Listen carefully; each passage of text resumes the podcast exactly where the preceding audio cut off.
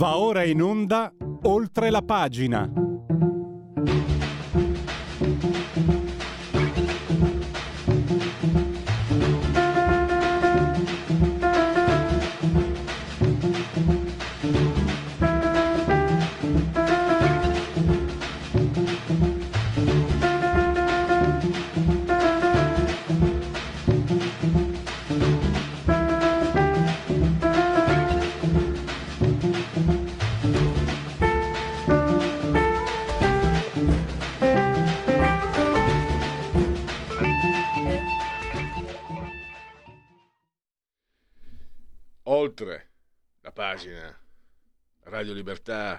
Siete qui con. Già, Vincent, vieni qua, vieni qua.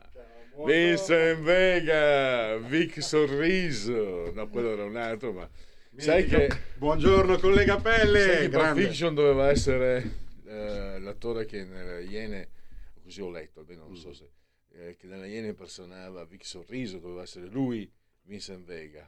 Poi essere- si è intromesso, devo Eh, dire, sì. con grandissimo successo John Travolta. Che film, che ha avuto anche la candidatura agli Oscar per quel film meraviglioso. Mamma che, che Che bello cominciare. E- Ed è bello aver avuto la possibilità di incontrare Quentin Tarantino, di stringergli la mano, di parlare Dopo- con lui. Dopo una minzione, senza che se le lavassero. Eh, pe- pensa, che, no, pensa che Tarantino disse, Tarantino e Joe, e Joe, ehm, Dante, famoso regista di. Piranha, eccetera, eccetera, disse, devo rifare eh, Milano Calibro 9.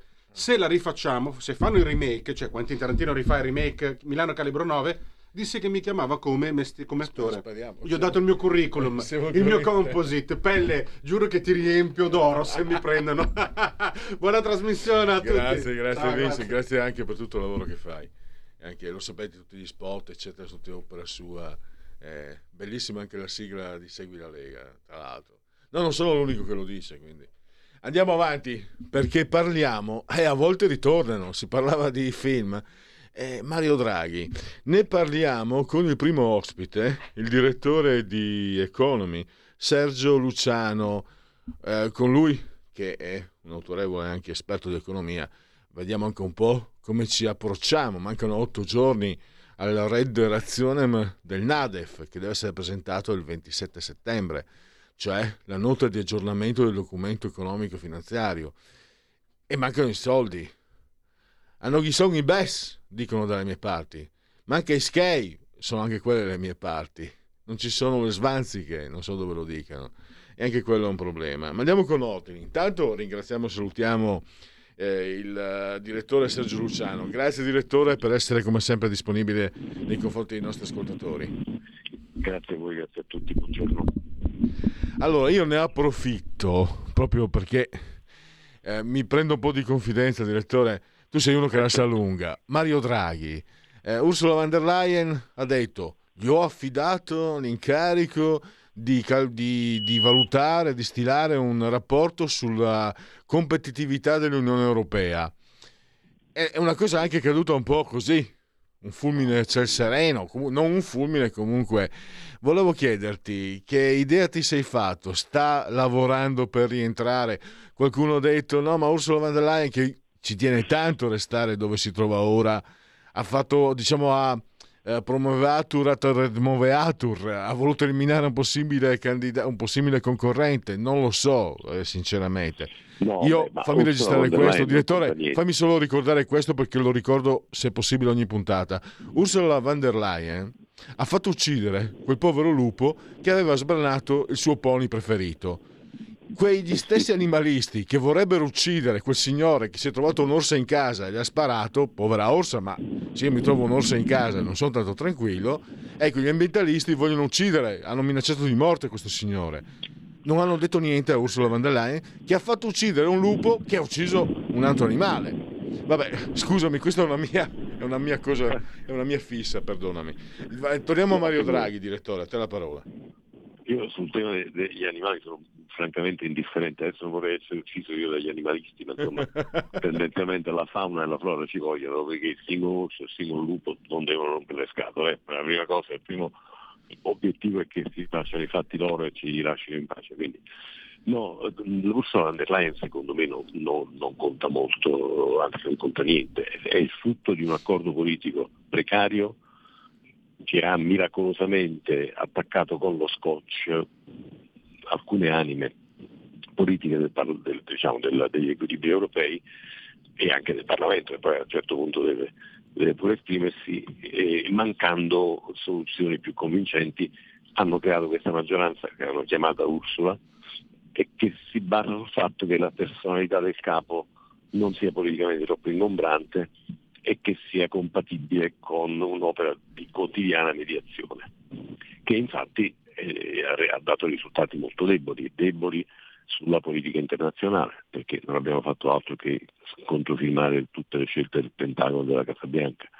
Non dico che bisognava fare una via diversa rispetto alla Russia, che è comunque uno Stato criminale, ma si poteva però avere un ruolo molto più attivo, ma che non hanno ottenuto assolutamente niente sull'immigrazione. Insomma, voglio dire, un, un governo europeo burletto. A questo punto una serie di segnali chiarissimi, eh, direi l'ultimo dei quali quello clamoroso del vicepresidente Timmermans che si, che si è dimesso per candidarsi e andare a fare il premier uh, in Olanda, nel suo paese. Quindi dico tra parentesi che se l'apostolo dell'ambientalismo europeo degli ultimi vent'anni dopo aver predicato per vent'anni l'importanza di salvare il mondo, decide che forse è meglio limitarsi a salvare l'Olanda, o forse ancora meglio limitarsi a salvare quel mezzo metro quadrato di mondo che corrisponde al fedile della sua cultura, abbiamo capito che tutto sommato così apostolo non era e così forte nelle convinzioni relative alla necessità di essere bravi, buoni e puri non era. Ma in realtà che sta succedendo? Sta succedendo che la maggioranza imperniata uh, su quelle forze politiche che hanno aderito alla, appunto la Formula Ursula si sta squagliando e nessun pronostico la, la, la dà di nuovo vincente. Questo è il punto, no?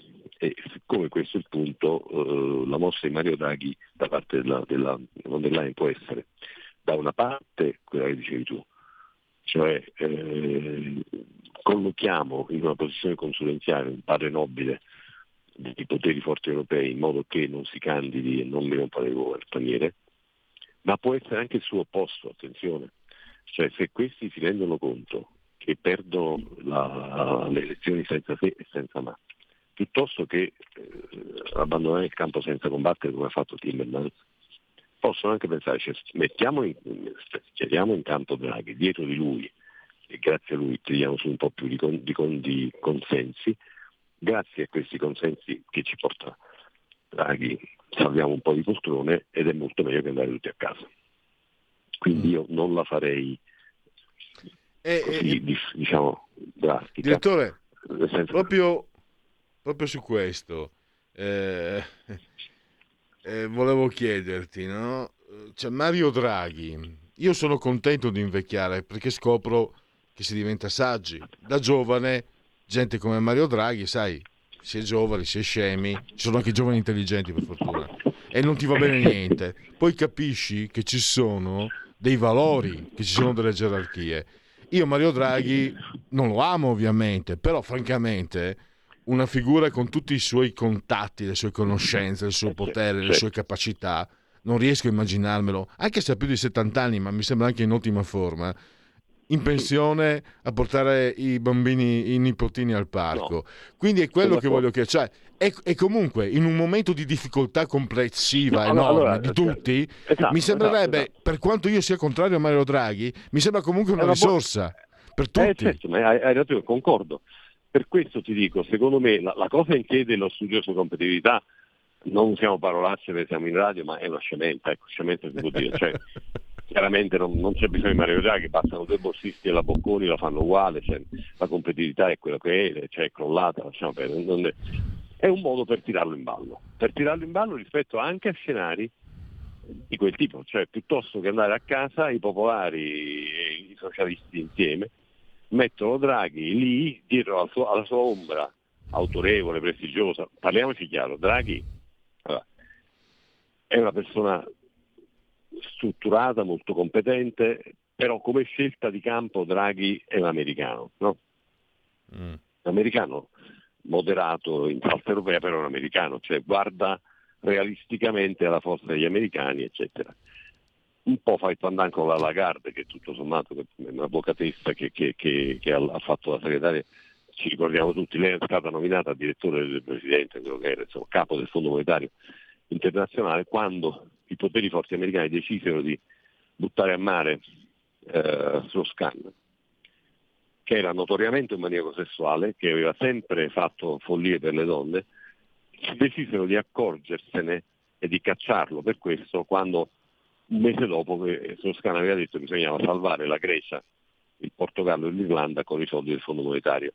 La BCE e i tedeschi e, e gli altri pezzi di potere americano non erano d'accordo, avevano deciso che la Grecia dovesse essere spolpata come è stata spolpata, poi per carità avessero meritato pure perché avevano fatto imbrogli, ma insomma, e serviva un fondo monetario più filo, filo tedesco in quel caso e, e, comunque allineato a quella linea di pensiero e ci misero la Lagarde. Adesso la Lagarde in Europa sta facendo la filiale della, della Federal Reserve anche goffamente.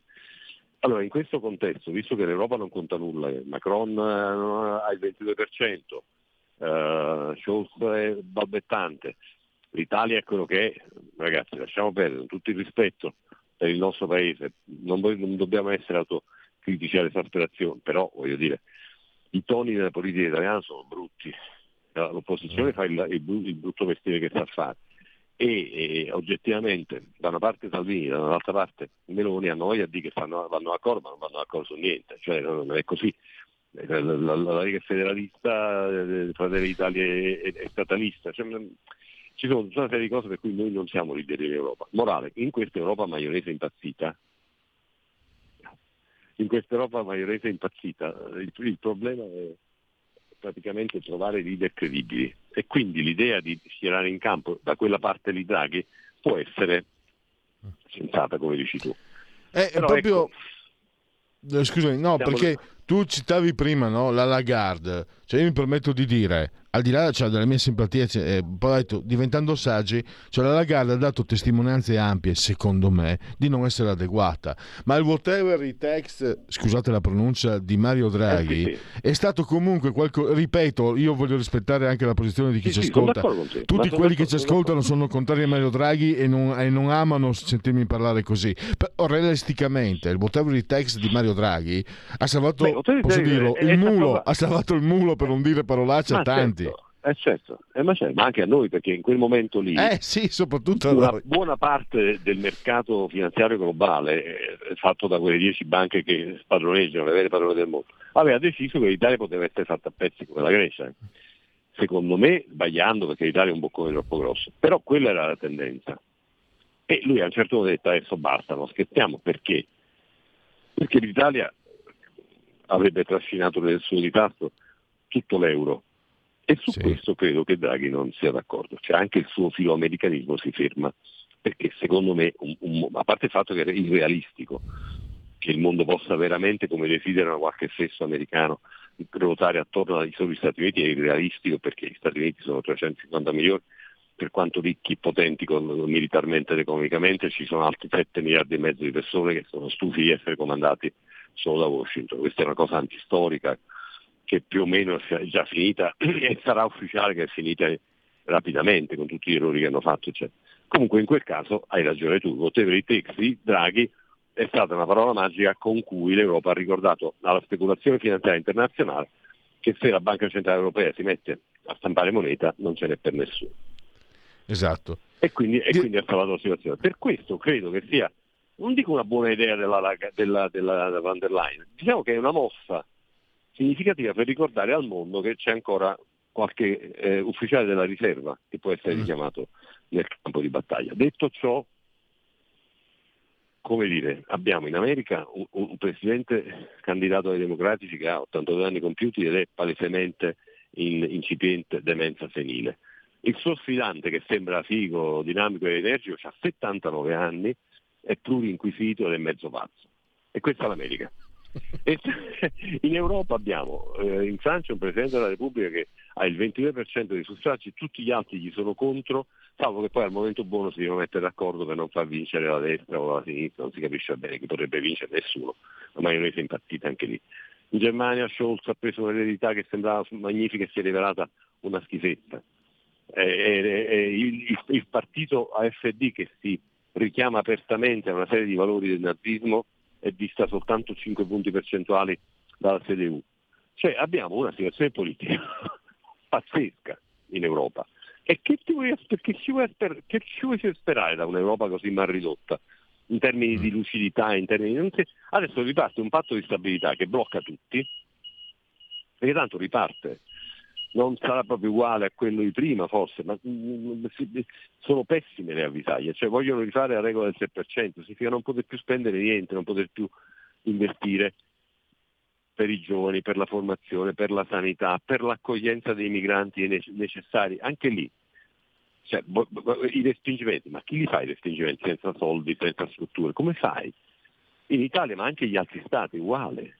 Cioè, no, è un gorilla nella nebbia oggi l'Europa, mi dispiace dirlo, ma e non lo dico, come non è disfattismo, però possiamo dire va tutto bene soltanto per il gusto di non dire che va male, va male, le cose non funzionano, non so se mi spiego.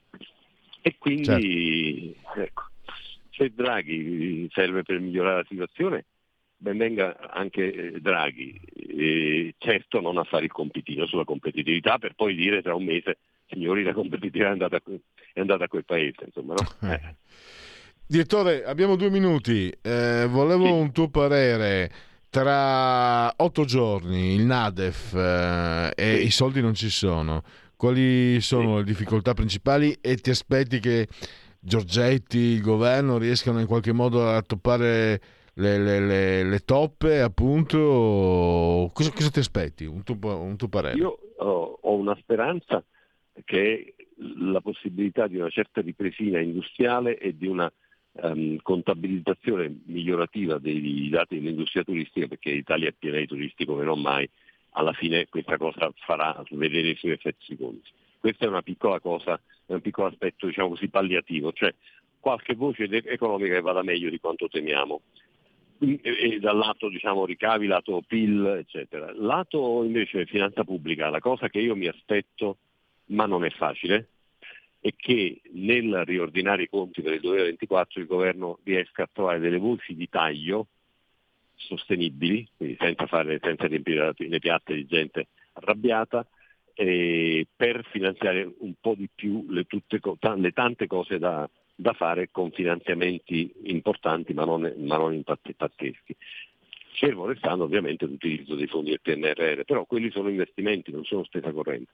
Sul fronte della spesa corrente speriamo in qualche ricavo in più del previsto e nella possibilità di fare la cosiddetta spending review non un miliardo e mezzo ma due o tre almeno e avere questi fondi in più da, da utilizzare su alcuni dei fronti da finanziare perché la partenza dei conti all'inizio di settembre era proprio brutta, cioè 8 miliardi di disponibilità a fronte di 40 miliardi di richieste. È ben lontana, la distanza è tanto grande. Se riusciamo a stringere questa forbice, per cui troviamo 3-4 miliardi in più e nel frattempo tagliamo un po' di costi, probabilmente poi alla fine una quadra si trova aumentando anche il deficit ma questo è il punto e così vi, vi, vi lascio se il tempo è scaduto, il deficit mm-hmm. può aumentare nella misura in cui la trattativa sul nuovo patto di stabilità sarà meglio, migliore di quella che si profila. Se si torna al 3% è un casino e non ce la facciamo. 3% di deficit PIL, bisogna poter fare un po' di deficit in più come chiede l'Italia togliendo dal conto economico la spesa per gli investimenti. Allora forse ce la si fa. E avrebbe un senso perché l'investimento è qualcosa che resta nel tempo e quindi non puoi considerarlo una spesa, come dire, bruciata, ma è un, appunto un investimento, cioè una spesa che resta. Benissimo, allora abbiamo davvero concluso, siamo proprio al secondo spaccato, sei stato precisissimo. Grazie, grazie a Sergio Luciano, grazie davvero, mi auguro Buona di giornata. sentirti nuovamente al più presto e buon proseguimento. quando vi serve. Arrivederci. Grazie. Ehi tu, non trovi più il segnale di Radio Libertà sulla tua radio DAB? Non disperarti, risintonizza. Sì, ma come? È facile, tasto menu, poi scegli il tasto corrispondente alla ricerca automatica dei canali, attendi qualche minuto e tutte le stazioni DAB della tua zona saranno disponibili. Stai ascoltando Radio Libertà. La tua voce libera, senza filtri né censura. La tua radio.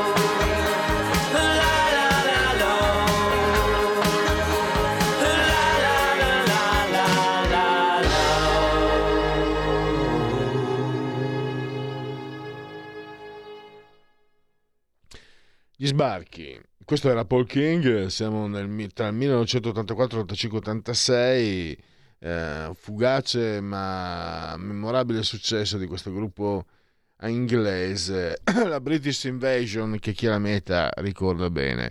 E devo dire, musica pop ma fatta bene. No, la musica non è... non la differenzierei tra generi, c'è quella fatta bene e quella meno. E invece parliamo di un tema di rimente eh, che fa discutere moltissimo anche molti elettori di centrodestra delusi, il governo di centrodestra e abbiamo cifre che poi andremo anche a rivedere grazie al nostro ospite. No, c'è un ritmo del 2020 30.000 ingressi in più ogni anno, spaventoso. Allora, le migrazioni di massa eh, sono un atto di guerra? Lo ha detto Matteo Salvini, è stato anche criticato per questo.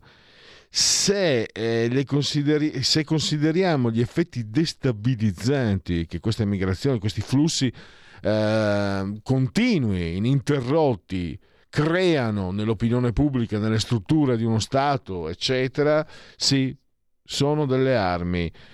Non dobbiamo pensare alla guerra convenzionale, pensiamo alla guerra ibrida, che è una materia eh, sulla quale il nostro ospite ha scritto anche dei saggi e quindi è anche un esperto. Sto parlando del dottor Emanuel, Emanuel Pietro Bon, analista geopolitico e scrive anche su un sito a noi molto caro come Centro Studi Machiavelli.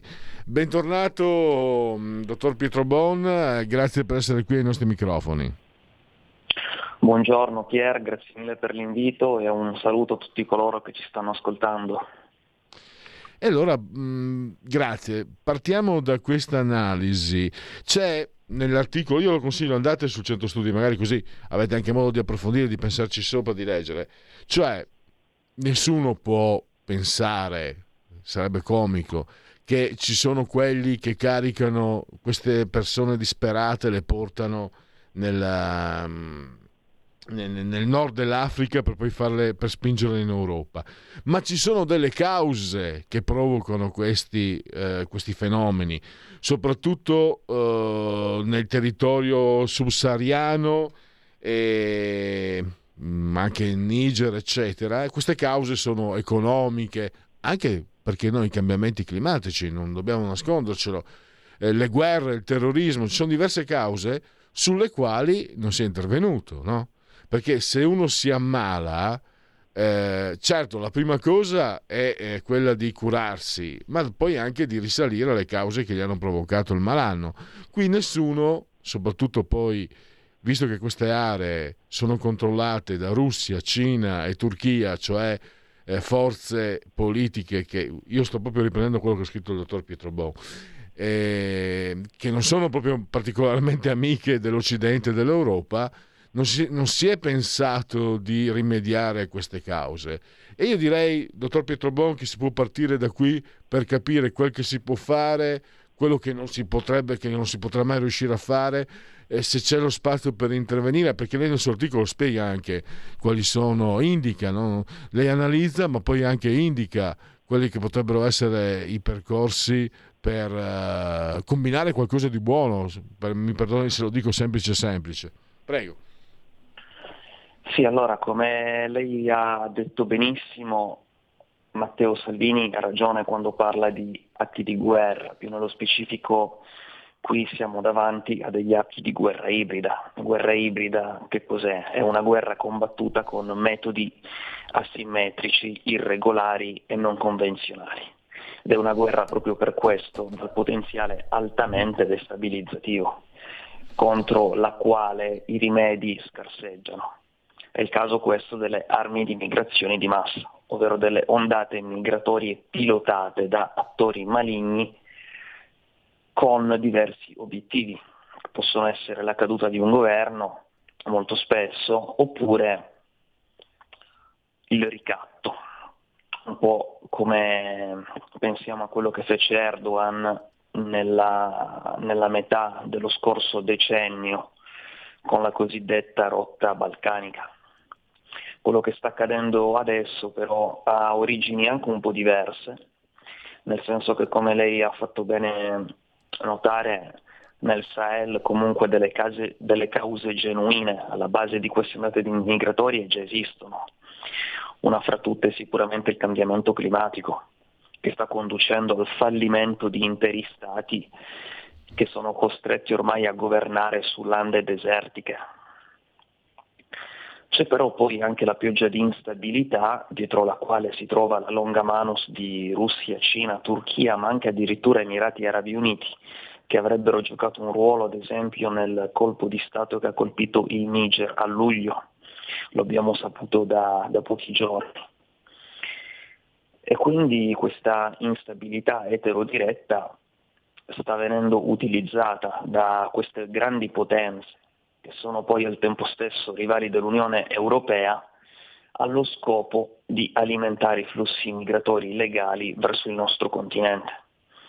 Con quale obiettivo lo scopriremo presto. Se questo obiettivo è ad esempio, come ho detto prima, la caduta di governi ostili oppure semplicemente il ricatto. Sappiamo che Erdogan utilizzò gli immigrati illegali lo scorso decennio per ricattarci, perché voleva miliardi di euro che poi ottenne. e a seguito eh, dell'ottenimento chiuse il rubinetto della rotta balcanica. Cosa cercano invece Russia, Cina, ma anche Emirati Arabi Uniti e Turchia lo scopriremo invece molto presto. Io sì, ho tentato di ana- analizzare, oltre che le cause del fenomeno, anche le possibili politiche eh, risolutive che potremmo perseguire. Perché? Eh, perché in Europa noi stiamo trascurando tanto le cause profonde di questa pioggia di instabilità che poi si riflette ovviamente in- nell'aumento di flussi migratori, quanto abbiamo, consapevole- abbiamo poca consapevolezza anche delle politiche. E non potremo risolvere questo problema fino a quando non avremo contezza piena sia delle cause alla sua base, sia delle possibili soluzioni che potremmo adottare, perché poi soluzioni ne abbiamo, ne abbiamo tantissime. L'Italia, come spiego nell'analisi pubblicata dal Machiavelli, ha il potenziale sia di agire in maniera multilaterale, quindi in coordinamento, di concerto con altri attori, sia di agire in maniera unilaterale, quindi fare in maniera autonoma. Abbiamo questo potenziale sia nel Maghreb, sia nel Sahel, sia nel Sotto-Sahel, quindi dalla Tunisia al Congo. E questo possiamo farlo perché siamo appunto una grande potenza militare, cosa che spesso ci dimentichiamo, ma siamo anche e soprattutto una, una grande potenza dell'economia, quindi possiamo fare molto per incoraggiare l'import-export con paesi poveri e quindi alimentare al loro interno, galvanizzare processi di sviluppo. Al tempo stesso siamo una grande potenza eh, umanitaria. Questo significa che i nostri addetti alla cooperazione, allo sviluppo, possono fare, già fanno del resto tantissimo in materia ad esempio di ospedali da campo, quindi sanità, ma anche costruzione di pozzi e quant'altro. Quindi abbiamo tutte le carte in regola per essere un grande attore rilevante in Africa e contribuire attraverso gli strumenti che abbiamo a ridurre i flussi migratori illegali come agendo sulle cause in loco. E adesso volevo capire però, dunque lei spiega, l'Unione Europea mh, non, non ha dimostrato la sensibilità, eh, non ha dimostrato, poi ha dimostrato anche eh, posizioni molto frammentate al proprio interno no? tra i diversi paesi.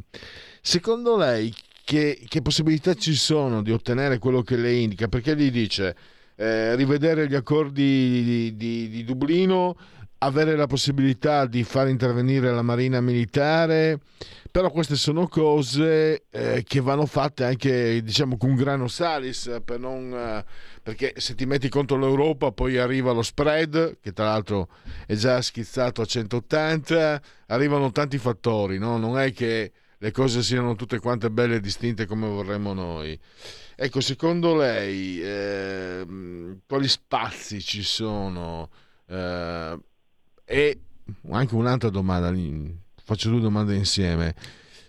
Io ho com- com- da un anno ho avuto occasione con altri ospiti come lei di sentire comunque commenti favorevoli al piano Mattei di Giorgia Meloni e dopo un anno però eh, devo osservare che forse il piano Mattei parte da presupposti, secondo me, per, quello che vale la mia opinione, assolutamente condivisivi e corretti, però purtroppo la situazione è talmente, me lo lasci dire, dottor Pietro Bon, incasinata che eh, tu vuoi fare le cose per bene e giuste, ma eh, il contesto non te lo permette, devi, devi arrangiarti. Eh, questo mi perdoni anche se semplifico troppo. E quindi volevo appunto chiedere i rapporti che si possono, cosa si può ottenere dall'Europa secondo lei e eh, questo piano Mattei se è da rivedere o invece addirittura da insistere, perché no, da, da andare anche oltre. Prego. Allora, per quanto riguarda la prima domanda, sicuramente con l'Europa è difficile trattare ed è assolutamente vero quello che dice. Per il dire e il fare eh, c'è di mezzo il mare, in questo caso il mare è rappresentato dalla frammentazione di Bruxelles. In Europa noi abbiamo tra l'altro pochi alleati, questo va detto. Scandinavia, Benelux, e parte della nuova Europa non stanno con noi. Soprattutto Scandinavia e Benelux sono sempre stati dalla parte della Germania, quindi neanche dalla parte dell'asse franco-tedesco, ma da parte della Germania. La Francia sta con noi su alcuni temi, altri temi invece ci dividono. Per quanto riguarda invece la nuova Europa, su pochi temi stanno con noi, su altri invece rispondono agli Stati Uniti oppure alla Germania. Quindi noi alleati veri e propri ne abbiamo pochi. Anche poi quando si parla ad esempio di Europa mediterranea, in realtà Europa e Grecia hanno tantissimi dissidi.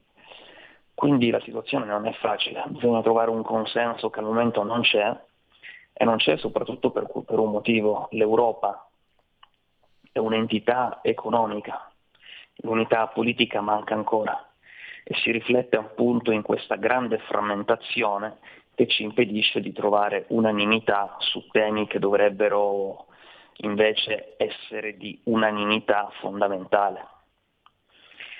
Quindi per l'Italia non sarà facile muoversi in Europa. Per quanto invece riguarda eh, la seconda domanda, piano Mattei Pia- sì, piano parte su, poggia su delle basi che sono assolutamente condivisibili. Il problema è che noi, dopo la caduta della Libia, dopo la fine dell'era Berlusconi, nel nostro anno terribilis, il 2011, siamo entrati in coma, ci stiamo risvegliando adesso e per noi è come se fosse il 2012. In realtà è il 2023, quindi sono passati un bel po' di anni e in questi anni il mondo è cambiato tantissimo, è ormai irriconoscibile. Il mare Mediterraneo non è più il mare Nostrum, è il mare Lorum di tutti. E quando intendo di tutti non, ci- non intendo gli europei, i francesi che si sono, hanno approfittato degli eventi in Libia per subentrare a noi, per subentrare anche in Tunisia, io parlo del mondo. Ormai nel Mediterraneo e in Africa ci sono cinesi, russi, turchi, emiratini, iraniani, sauditi, c'è il mondo eh, letteralmente. E quindi sì, questo piano è sicuramente ambizioso, al tempo stesso però dobbiamo fare i conti con una realtà che ci è altamente ostile, tanto in Europa quanto in Africa, e non sarà per nulla facile trasporlo in realtà. Avremo bisogno di alleati e gli alleati ovviamente dove li abbiamo se non in Europa o comunque in Occidente. Quindi penso che il, il primo modo per facilitare le cose possa essere quello di trovare il consenso presso gli Stati Uniti. E questo Giorgia Meloni, la nostra carismatica Premier, l'ha già fatto perché quando ha visitato Biden, quando si è recata da lui a Washington qualche mese fa, gli ha parlato appunto del piano Mattei. E non lo ha fatto perché questo piano ha un, ha un bel nome, un nome evocativo, lo ha fatto appunto per questo motivo. Sa benissimo che c'è bisogno del consenso dei nostri alleati, perché il piano Mattei sarà più facile da implementare, da trasporre in realtà in paesi soprattutto problematici, quali possono essere paesi a tradizione golpistica in Africa. Se dietro di noi, a guardarci le spalle, avremo ad esempio il dispositivo militare degli Stati Uniti o anche il loro dispositivo economico per i loro investimenti. Quindi avremo bisogno di alleati, dovremo trovarli in Occidente, una volta trovati sì, trasporre in realtà il piano Mattei sarà molto più facile. Ehm, ne approfitto, dottor Pietro Bom, abbiamo ancora un paio di minuti, una riflessione che va oltre, no? Cioè, allora, la situazione è questa, ci sono i flussi, sono provocati eh, per- con determinati obiettivi, non si interviene sulle cause, anzi queste cause eh, sono lasciate lì in tonse proprio per aumentare questi flussi. È una riflessione che ho fatto questa notte, no? Mette- mettevo insieme, non c'entra con quello di cui stiamo parlando, ma lei un analista geopolitico, credo che possa comunque ehm, essere interessato. Da qualche tempo sento parlare, anche con toni allarmistici, sia pure a singhiozzo, di inverno demografico. in realtà poi arrivo eh, anche ai flussi, ai flussi migratori. Sta di fatto che il sottoscritto nel suo piccolo, ma non da solo, eh, per carità, quando questa si chiamava Radio Padania 2006-2007, io cominciai nel du- io sono qui dal gennaio 2005 e dopo non molto tempo iniziai a, conversare, a intervistare il professor Gian, eh, Gian Blangiardo, che era ordinario di demografia e poi è diventato anche direttore del- dell'Istat. Sto parlando del 2006, sto parlando di 17, 16, 15 anni fa. È una figura autorevole, lo era quella volta e lo è ancora di più. Dava l'allarme, signori, di questo passo eh, siamo in una situazione rovinosa. Io ero anche molto più giovane e più ingenuo, mi ero anche appassionato perché pensavo che una notizia del genere fosse dirimente per il futuro di noi cittadini. Io non sto, non sono, non sono un crapato, una capa cioè a me io posso anche accettare l'idea que- che ci siano questi cambiamenti, però credo che sia giusto anche confrontarsi e dibatterne, perché magari c'è qualcuno che dice potremmo fare meglio di così, no? Invece, a livello di grande informazione, zero. E vedo che, qual- che e torno, che sta succedendo la stessa cosa un po' con i flussi migratori. Le- Leggo molto bene suo- nel suo- nella sua ricostruzione, ci sono queste cause, non si interviene, le si ignora, si dibatte su sostituzione etnica, su accoglienza senza se, senza ma, sulle risorse, eccetera, però nessuno pensa a risolvere che, quelle che sono le cause di un problema, esattamente come nessuno ha mai pensato in questi... Sì, eh, qui gio- gioco in casa, gioco in casa mia, dottor Pietro Bon, me, me lo consenta. La Lega ha sempre parlato di politiche demografiche, ma sa, potrei, dire, guardarmi allo specchio e dire ah che bravi quelli della Lega, come sono contento di essere leghista, però fi- il problema resta lì lo stesso perché poi eh, sono i grandi mezzi di informazione, sono... Cioè per me, lo dico anche con ingenuità nonostante la mia età, a quei tempi, ma anche adesso, ma a quei tempi era tema da trattare in prima serata in televisione, da prima pagina sui giornali. Ci stiamo, eh, diciamo, estinguendo un termine forte. Parliamone, no? Perché magari mh, per fatalismo o per accettazione di quelli che sono i meccanicismi della storia dell'economia possiamo anche accettarlo, ma almeno che se ne sia consapevoli. Zero. Idem sta succedendo. Proprio- ho fatto questa associazione proprio leggendo il suo articolo. Volevo una sua opinione, anche se mi rendo conto non è il tema eh, di cui stavamo trattando, però mi interessa eh, sapere que- quello che pensa lei, dottor Pietro Bo. No, guardi, in realtà è una riflessione la sua, oltre che incredibilmente interessante, attualissima. Tra l'altro io mi occupo di demografia molto spesso perché un po' come lei sono appassionato di queste tematiche, no? senza esserne poi esperto, ma perché la demografia ci deve interessare, perché la demografia è destino. Quindi sì, magari parlare di autoestinzione o di estinzione forse in certi casi è allarmistico, in altri però non lo è. Pensiamo ad esempio ad alcuni popoli balcanici come i bulgari che stanno letteralmente scomparendo e non hanno paura di dirlo giornali apertamente di sinistra come il The Economist, la BBC o la CNN, che al caso dell'inverno demografico bulgaro da anni ormai stanno dedicando servizi e reportage. Anche per quanto riguarda poi la demografia ci sono cause profonde alla base delle, delle crisi delle culle che stanno vivendo moltissimi paesi, non soltanto occidentali, pensiamo alla Cina, che fatica a convincere i cinesi a- ad abbandonare la pratica impostagli del, del figlio unico. Per quanto poi riguarda l'Italia, il nostro problema di crisi demografica si associa a questo di destabilizzazione etnodemografica provocato dalle migrazioni di massa. E questo sicuramente è uno, è uno- è uno dei tanti motivi che dovrebbe spingere i nostri politici, ma anche i giornalisti, a parlare di più di questi temi, di più, ma soprattutto ehm, con più serietà, perché poi la quantità in realtà ci interessa alquanto, no? in realtà già se ne parla abbastanza, è la qualità che manca. Quello che manca all'Italia, sì, oltre alla qualità, è, è la lungimiranza.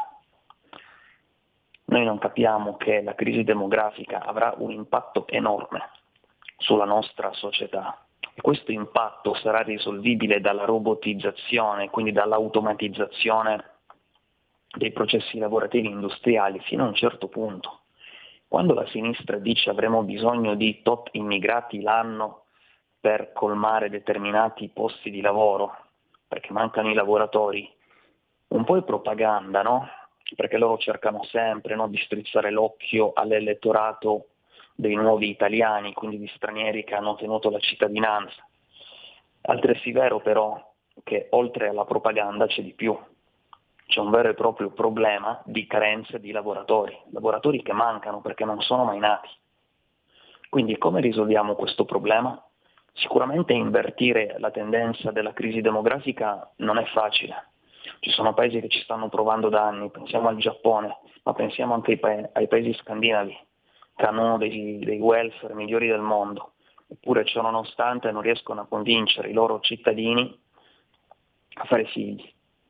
Abbiamo poi la piccola Ungheria, che è un caso particolare, più unico che raro, dove le politiche urbaniane di ritorno alla, no- alla natalità sembra che stiano funzionando, ma potremmo capirlo soltanto nel medio termine, quindi qualora il trend si confermasse.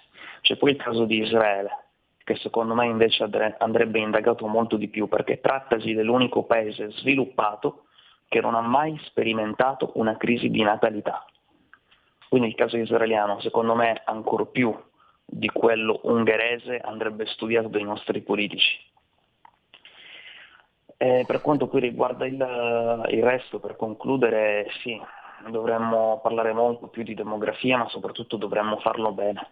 In Italia purtroppo questa, questa cosa di parlare con lungimiranza degli argomenti che contano non ce l'abbiamo. Continuiamo a inseguire i click oppure l'audience e quindi sa, è meglio avere in un programma un ospite che fa casino e che grida di uno che invece parla in maniera tranquilla, però dice le cose come stanno. E questo poi è uno dei grandi limiti dell'Italia, che non essendo più una, una potenza ha perduto anche questa mentalità di orientamento al futuro e la paghiamo appunto adesso perché siamo alle prese con una policrisi, come l'hanno definita alcuni politologi, Mhm. cioè un insieme di crisi che scoppiano in maniera simultanea e costringono poi le classi, le classi dirigenti a un'attenzione dispersa. Attenzione dispersa significa poi che anche le capacità di risolvere i problemi diminuiscono. Certo. Devo chiudere perché abbiamo esaurito lo spazio. Allora, grazie ancora al dottor Emanuele Pietrobon. Se andate sul sito mh, del Centro Studi Machiavelli potete leggere eh, il, suo, il suo intervento molto molto molto interessante. Grazie ancora e risentirci presto. Grazie a lei per l'invito, un saluto a tutti. Segui la Lega è una trasmissione realizzata in convenzione con La Lega per Salvini Premier. Presto che tardi, segui la Lega, sono sul sito legaonline.it, scritto legaonline.it. Molte cose si possono fare da questo sito, iscriversi alla Lega per esempio, è semplicissima, si versano 10 euro, lo si può fare anche tramite PayPal, PayPal, senza sia la necessità che siate iscritti a PayPal, PayPal. Poi il codice fiscale, gli altri dati richiesti e quindi verrà recapitato alla magione per via postale, ma se di mezzo ci sono le poste italiane, mi raccomando, gesti a quattro paici calorosissimi sia per le femminucce che per i maschietti, la tessera Lega Salvini Premier. Poi abbiamo il momento, l'attimo, il gesto di autocoscienza civile, il 2 per 1000, il tuo sostegno vale il 2 per 1000, scrivi D43 nella tua tua dichiarazione dei redditi, scelta libera che non ti costa nulla, di, di Domodossola 4 le stagioni o i Cavalieri dell'Apocalisse o anche altro, 3 sempre comunque il numero perfetto. Le apparizioni radio-televisive dei protagonisti, degli eroi della Lega, i politici. Abbiamo oggi pomeriggio Claudio Durigon, sottosegretario al lavoro, Sky TG24, rubrica economia e poi basta, quindi 11.30, puntualissimo. Complimenti. Segui la Lega è una trasmissione realizzata in convenzione con La Lega per Salvini Premier.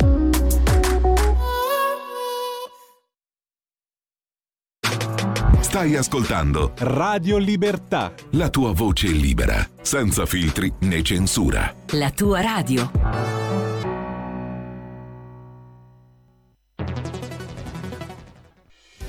Quotidiano di Sicilia, il quotidiano d'Italia, l'informazione che ribalta i luoghi comuni, una vera visione dei fatti, l'Italia vista da sud. Ogni siciliano che vive in Italia e nel mondo è una risorsa, è protagonista della crescita della nostra nazione. Dai forza alla crescita della nostra isola, abbonandoti al QDS digitale più archivio a soli 99 euro annui. Quotidiano di Sicilia, il quotidiano d'Italia, una scelta di valore.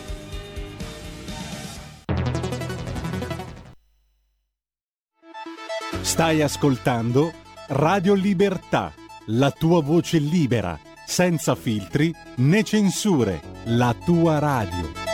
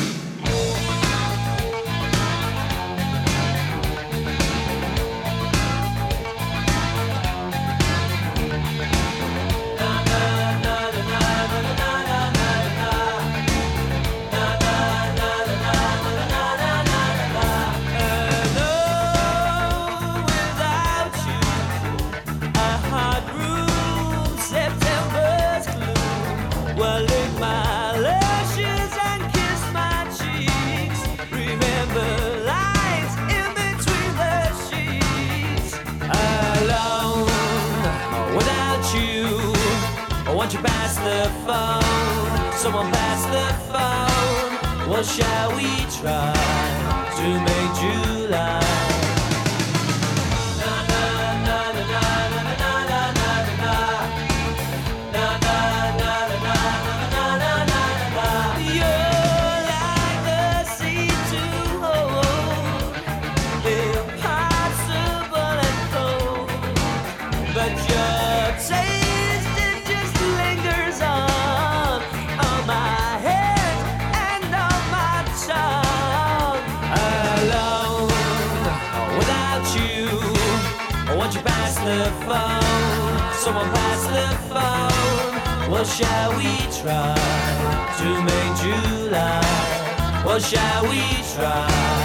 是每句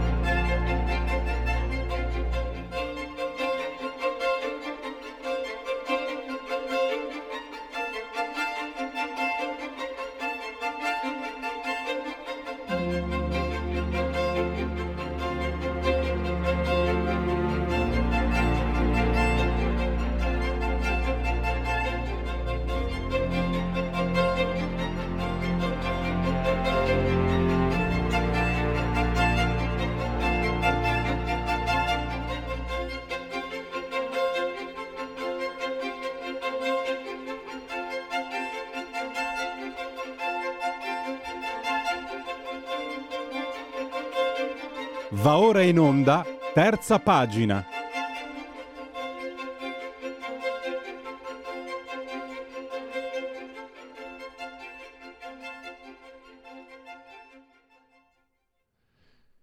La parola magica, resilienza, è da un po' di anni ormai che si è insinuata, e, però è un termine che può nascondere addirittura un progetto politico e, quando, e quanto sostiene la filosofa francese Barbara Stigler, o forse Barbara Stigler, non so la pronuncia, perché tra l'altro ha un nome italiano e un cognome un po' tedesco, ma sta di fatto che il saggio è molto interessante. Ieri il nostro ospite Corrado Cone ha scritto una bella recensione su Libero, bisogna adattarsi a un nuovo imperativo politico.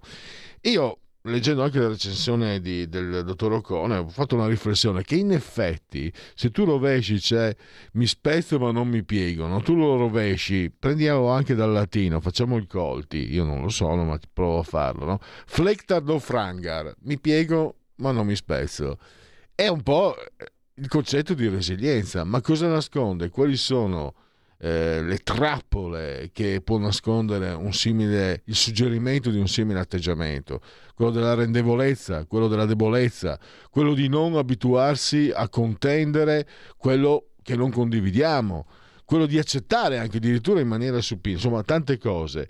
E tra l'altro eh, poi questo è un dibattito che già un secolo fa era balzato, al- diciamo, in- negli Stati Uniti era stato, diciamo, oggetto di un confronto tra due eh, pensatori molto, molto conosciuti all'epoca, Walter Lippmann e John Dewey, l'atteggiamento dell'uomo nella società eh, tecnologica. Questo e tante altre cose, ma a parlarne abbiamo proprio il dottor Corrado Cone che abbiamo in linea e che ringrazio per essere qui al nostro... eh, non so se è via Skype o... È via Skype, perfetto. Io non lo vedo, ma lo sento. Benvenuto Corrado, dottor Corrado. Grazie a voi, grazie. Eh, allora, sì, in effetti il libro è molto interessante. A me lo ha segnalato stesso la redazione di Libero, non eh, sapevo che fosse in uscita. È molto interessante perché è un libro eh, di filosofia, quindi eh, va un po' eh, considerato ehm, insomma come un libro anche di teoresi, teoretico, però eh, se ne traggono delle interessanti indicazioni pure per mh, non solo capire il nostro mondo, ma anche eh, per capire eh, un aspetto della mentalità dominante, del pensiero dominante in questo mondo.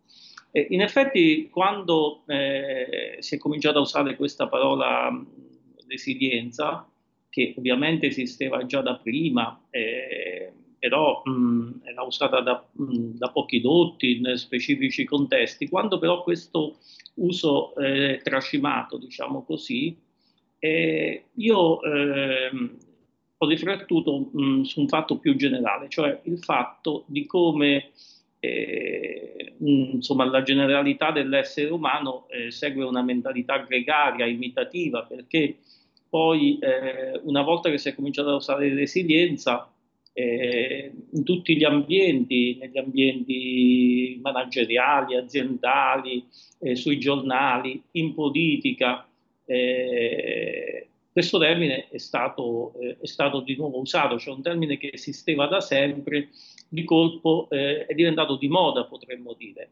E era successo in verità anche in passato con altri termini, però mh, que- eh, questo termine è diventato tanto di moda che poi addirittura eh, quando eh, l'Unione Europea ha formulato il cosiddetto PNRR, eh, ha parlato appunto di eh, un piano di- di resilienza e ripresa.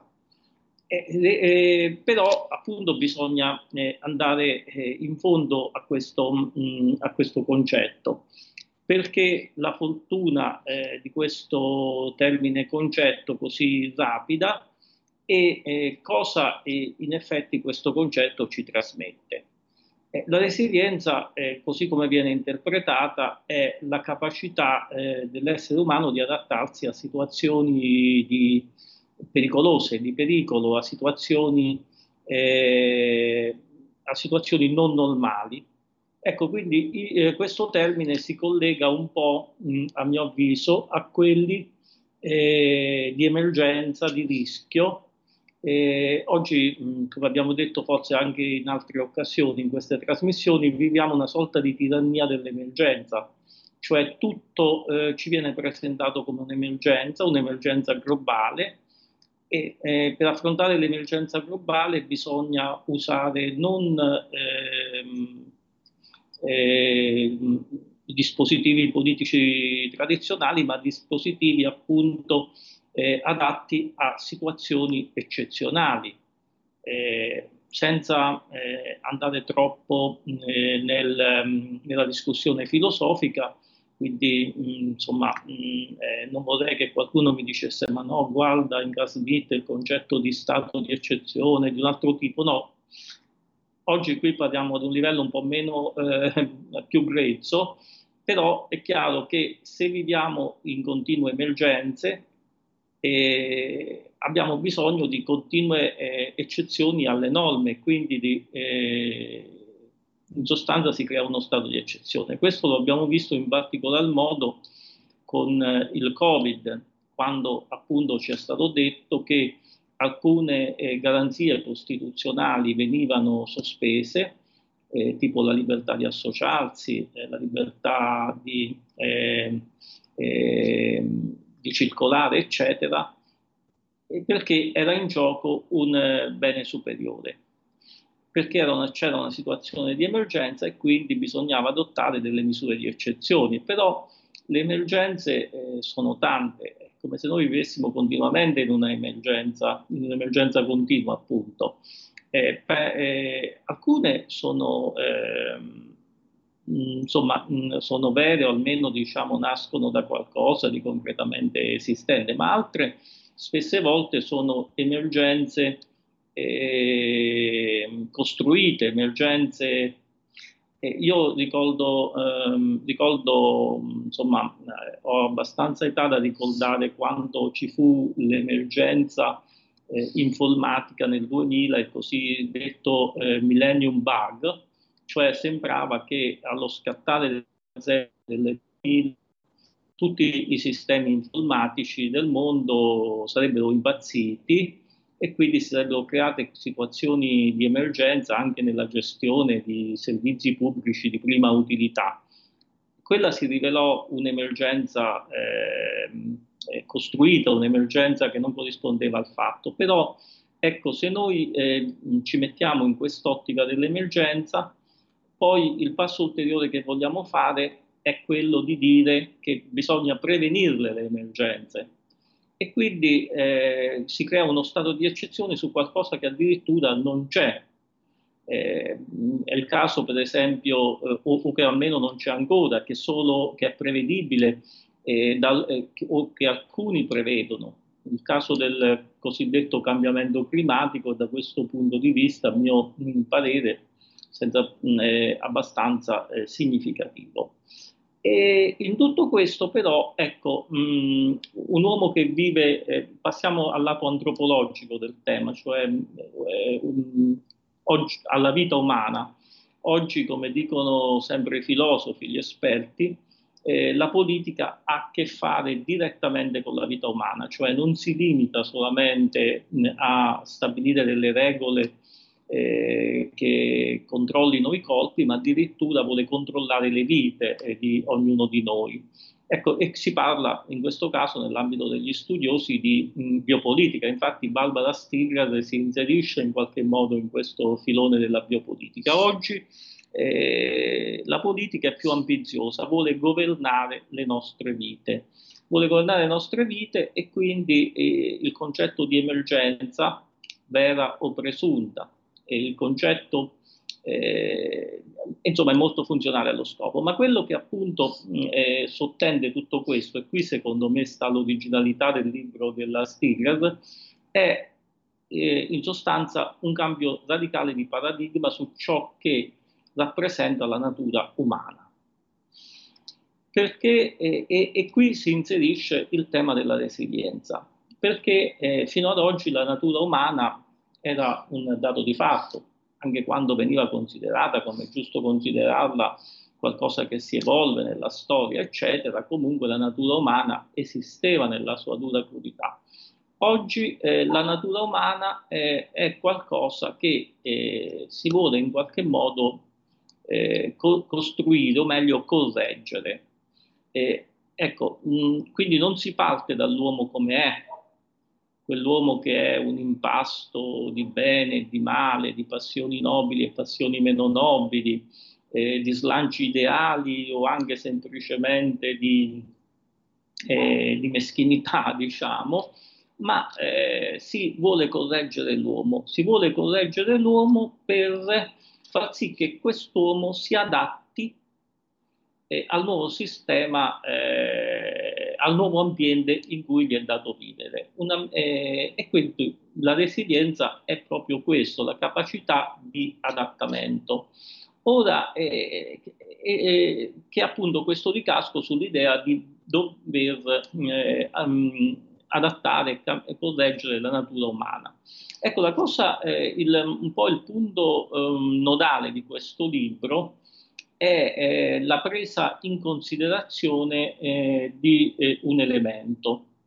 Se noi eh, crediamo nella teoria darwiniana dell'evoluzionismo, dobbiamo notare che mh, il progresso, l'evoluzione dell'uomo, eh, grazie soprattutto alla tecnica, eh, da qualche secolo questa parte si è accelerato enormemente, cioè, ma anche eh, solo nella, nel giro di qualche decennio. Per esempio la rivoluzione informatica, cioè, eh, noi ci, insomma, eh, negli anni 90 esistevano solo mh, dei telefonini molto, molto, fra l'altro, pesanti, usati da pochi, eccetera. Oggi esiste lo smartphone che è una vera e propria protesi dell'essere umano. Eh, ma questo è accaduto in tutti i campi, cioè la tecnica ha viaggiato velocemente. E, e quindi è, com- è come l'idea che si è fatto largo e di cui il potere mh, necessariamente approfitta, è quella che l'uomo con le sue capacità cognitive attuali non sia capace di stare al passo di questi cambiamenti, di questa velocità e che quindi, eh, e che quindi in qualche modo bisogna fare sì che la sua natura venga corretta e quello che, eh, che vengono in qualche modo sradicate le tradizioni, il libro le chiama stasi, che si sono, eh, che si sono eh, sedimentate nel corso degli anni e l'uomo in qualche modo diventi un, suo, un superuomo, un uomo che sappia stare al passo di tutto questo, eh, di questo eh, processo. Questa è un po' la, la, tesi del libro, è un po' il progetto anche in qualche modo dell'oltreuomo, del superuomo nicciano, ma quello che eh, secondo me va messo in evidenza, che anche il libro mette in evidenza, è che un uomo mh, adattabile, flessibile, un uomo ad un mondo fatto di continue novità, di continui cambi di paradigmi, di continue emergenze, è anche un uomo facilmente manipolabile dalle forze del potere. Cioè eh, al potere si resiste anche quando si ha un'identità, un'identità che nasce da una natura di cui si è consapevoli, ma quando appunto eh, si è come canne al vento, in qualche modo è, è, è il, il, potere può facilmente adattare l'uomo alle sue esigenze, può essere il potere commerciale, finanziario, può essere il potere politico. Eh, e qui non è forse un caso che, eh, che mh, insomma, la sorveglianza, si parla di, di capitalismo della sorveglianza, soprattutto per quanto riguarda la Cina, la sorveglianza, una classica forma di controllo, eh, oggi ha raggiunto degli aspetti in alcuni paesi, tipo la Cina, parossistici. Eh, allora, ecco, mh, eh, l'idea è appunto di eh, cercare delle eh, oasi di resistenza a questa mentalità dominante. Una mentalità dominante che eh, sostanzialmente come sempre accade in questi casi, eh, pur essendo funzionale al potere di qualcuno, al potere delle grandi eh, forze che dominano il mondo, viene in qualche modo eh, accettato eh, proprio mh, anche da- dagli individui, cioè gli individui sono facilmente plasmabili eh, in qualche modo nella loro modo di pensare.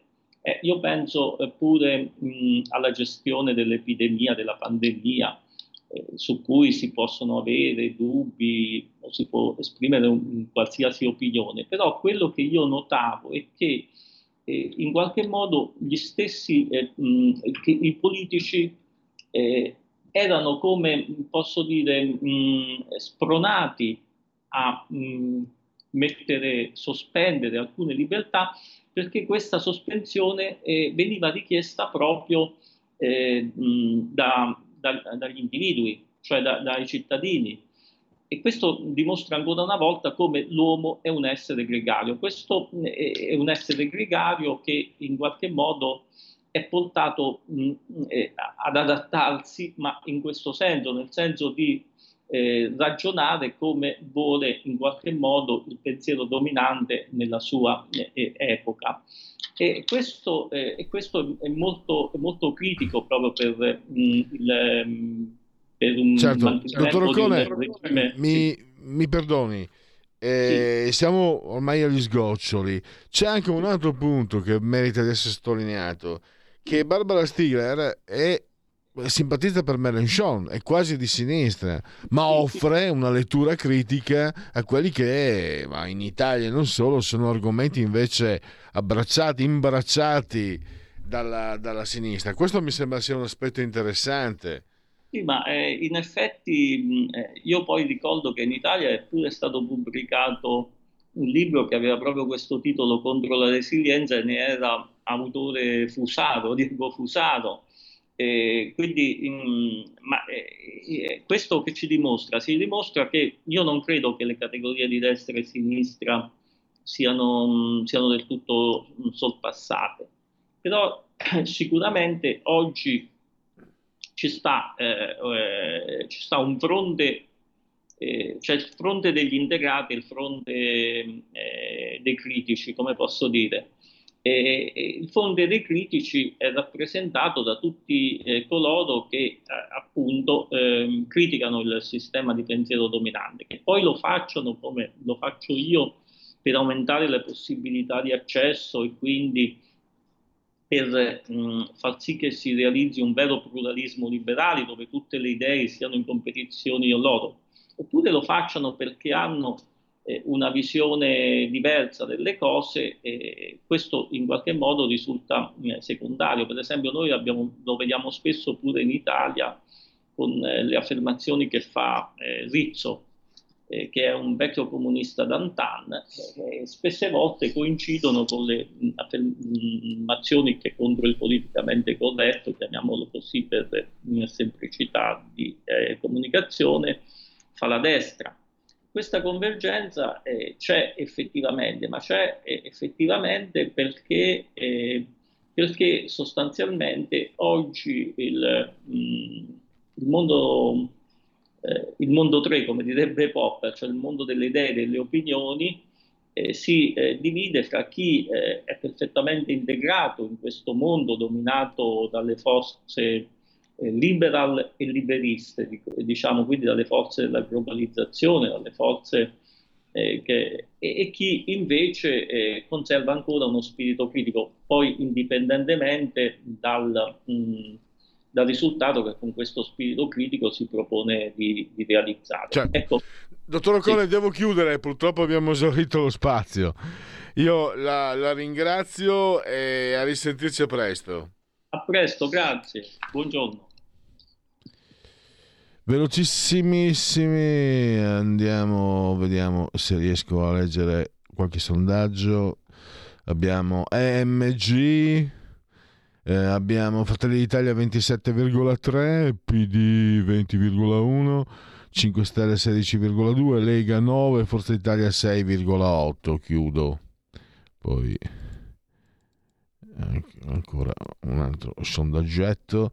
Sempre già ancora Tecne abbiamo Fratelli d'Italia qui 28,2 PD 19,8 5 Stelle 16,1 Forza Italia 10,1 Lega 9 fiducia nel Presidente Meloni 47,3 pari non ha fiducia e ha fiducia 47,3 1 a 1 palla al centro 1 0 a 0 se preferite. Infine un dato Istat e Secondo dunque, prezzi delle abitazioni mh, aumentati del 2% rispetto al trimestre precedente, al secondo trimestre del 2023, questo, e dello 0,7% nei confronti dello stesso periodo del 2022. Era più 1 nel primo trimestre 2023. La sigla la, fac- la facciamo con la sigla dei genetriaci, ricorrenze e commemorazioni. La verità è che sono cattivo. Ma questo cambierà. Io cambierò. È l'ultima volta che faccio cose come questa. Metto la testa a posto, vado avanti, rigo dritto, scelgo la vita. Già adesso non vedo l'ora. Diventerò esattamente come voi. Il lavoro, la famiglia, il maxi televisore del cazzo, la lavatrice, la macchina, il CD e l'apriscatole elettrico. Buona salute, colesterolo basso, polizza vita, mutuo, prima casa, moda casual, valigie, salottoli tre pezzi, fai da te, telequiz, schifezze nella pancia, figli, a spasso nel parco, orario d'ufficio, bravo a golf, l'auto lavata, tanti maglioni, Natale in famiglia, pensione privata, esenzione fiscale, tirando avanti, lontano dai guai, in attesa del giorno in cui morirai. Genetriaci, ricorrenze e commemorazioni del trigesimo terzo giorno di Frutti d'Oro, mese del calendario repubblicano. È un giorno eh, sicuramente di, di festa anche qui in quella che è stata Radio Padania, perché oggi ovviamente auguri, augurissimi al senatore, a Umberto Bossi e anche auguri a Lorenzo 19.9. Augurissimi anche a te Lorenzo. Eh, poi chi abbiamo? Ben Turpin, ve lo ricordate? È stato cinema, un, un grande del cinema, del cinema muto.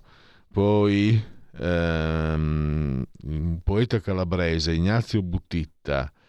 Eh, le cose senza libri sono stalle. Gli asini e i porci non leggono. Non era calabrese, siciliano, non era poeta, era scrittore. La locomotiva Emil Zatopek, eh, mezzofondista, e Diana Zaptukova, giavellotista, entrambi, cioè lui vinse eh, quattro ori olimpici nella, nella maratona e lei, eh, cecoslovacca come lui, vinse l'oro e anche un argento olimpico nel giavellotto. Fruttero e Lucentini, la vecchioaia non è cosa per signorine.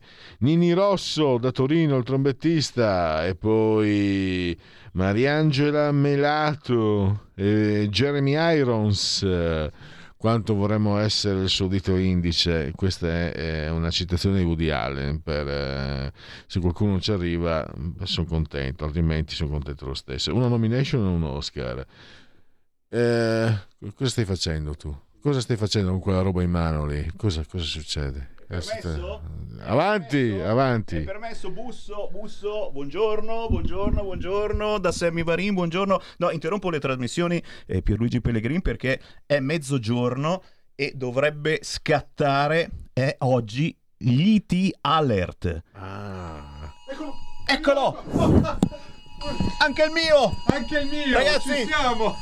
Allarme! Impresa diretta! Ce l'avete anche voi! Sta Anche il mio. suonando anche da voi, signori! Non stiamo scherzando! Grande radio, Radio Libertà, momenti di grande giornalismo. In questo momento i vostri telefonini sono stati bloccati Ma perché credo che valga per la Lombardia. eh, solo la Lombardia. Perché a me, è Lombardia è successo, casa a me mia. è successo la settimana scorsa perché ero in Piemonte. Ecco. Quindi io ho già vissuto, vissuto due volte. Sono dei Che, privilegiati. emozio- che invidioso. E comunque lo ricordiamo, non è successo assolutamente nulla, non ci sono maremoti, terremoti, non c'è l'invasione di immigrati, assolutamente no, no, no. E basta che clicchiate visto che sullo siamo- schermo e Visto, sparisce. visto che dobbiamo essere governativi, perché il governo pensa a noi. Eh, Eh, eh cioè, prima, quelli di prima, hanno parlato anche di Mario Draghi, tutta quella gente lì. Conte, Beppi Conte, pensava a noi, faceva queste cose. Guarda qua, Paron, dicono un parti. testo scritto. eh. C'è a- Grazie governo, grazie. Eccolo, eccolo, avviso presidenziale. Questo è un messaggio di test del sistema di allarme pubblico italiano. Una volta operativo ti avviserà in caso di grave emergenza. Per informazioni va sul sito Messaggio di test del sistema di allarme pubblico italiano. Parla pure. Una volta operativo ti avviserà in caso di grave emergenza. Per informazioni vai sul sito www.it- Attenzione, se non cliccate su ok, il vostro telefonino rimane bloccato. E adesso te lo fa anche in dialetto, certamente. Ok. Cliccate su ok, eh? Ok? Benissimo, no, a parte io ho scherzato, ma è comunque penso che possa essere utile. E come? alluvioni, eccetera. Eh, ieri il tifone è passato anche qui da Eh, Milano. fa- Sai che ha distrutto lì dove abito? Dai. Ha fatto fuori perché sono scoppiate le porte, abbiamo, abbiamo i portoni in vetro, sono esplosi. Quindi, ragazzi, sono cose che servono e ringraziamo naturalmente il nostro governo. Allora, sono in chiusura. eh, eh, Federico, lascia stare il telefono. Nile Rogers degli Chic è il suo generico, quindi pensaci. La notevole Victoria Silvested e Tommasino Rocchi, veneziano, già giocatore dell'Inter. Eccola lì, Sammy? No, è uscito o è ancora lì? Ormai abbiamo sforato. Un pensierino. Io non ho visto la trasmissione, ma ho letto che eh, l'adorata Ellie Schlein è stata maltrattata pesantemente da Lily Gruber e dal direttore Giannini, direttore della stampa. Io non so cosa mi è successo, è un, è un pensierino, ma non vale niente perché poi viene da me vale ancora meno, ma ve lo, ve lo voglio condividere. Avete- Lo sapete che dopo, io non ho neanche visto, dopo aver letto che quei due, cioè, quei due là, perché io non sono giornalista, se loro due sono giornalisti, io non sono giornalista, se loro due sono giornalisti lo sono. E, e Lily Gruber e il direttore della, della stampa hanno maltrattato Alice Lane, non so cosa mi sia successo, mi sta diventando simpatica. Non lo so, è preoccupante, ma mi fermo lì. Anche perché ho sforato di tre minuti. Ringrazio il grande Federico, dottor Borseri, assiso sulla tavola di comando di regia tecnica. Devo ancora fare dei convenevoli formulaici. Un po' alla volta torna tutto. Grazie a tutti coloro che hanno avuto la santa pazienza di eh, seguire questa trasmissione, ma state lì che arriva il grande... No, adesso c'è, c'è da- dal palco, vi facciamo sentire di nuovo... Nile Rogers prima ancora. Ah, Nile Rogers e poi Salvini e Marine Le Pen e do- dopo le 13 il grande Sammy Varin. Grazie a todos. Avete ascoltato Oltre la pagina.